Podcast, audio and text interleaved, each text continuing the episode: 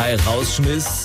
Ja oder nein? Hier ist SWR 3. Die SPD entscheidet also ab heute, was sie mit ihrem Störfall Gerd Schröder machen. Der Altkanzler, der nervt ja viele Parteifreunde. Sie finden, seit Beginn des Ukraine-Kriegs habe er noch immer keine klare Kante gezeigt und Russlands Präsident Putin scheint noch immer ein dicker Buddy von ihm zu sein. Aktuelle Infos zum Rauschmissverfahren jetzt aus der SWR 3 Comedy-Redaktion. Gerd, guck mal. Dein SPD-Ortsverband macht heute Parteiordnungsverfahren gegen dich. Sollen sie machen. Solange ich nicht überteuert auf Sylt noch mal heirate, werden sie mich nicht loskriegen. Oh, soll ich also nicht im Fenster beten für dich? Nö, die werden mich nicht los. Da müssen sie schon mit dem Flammenwerfer anrücken.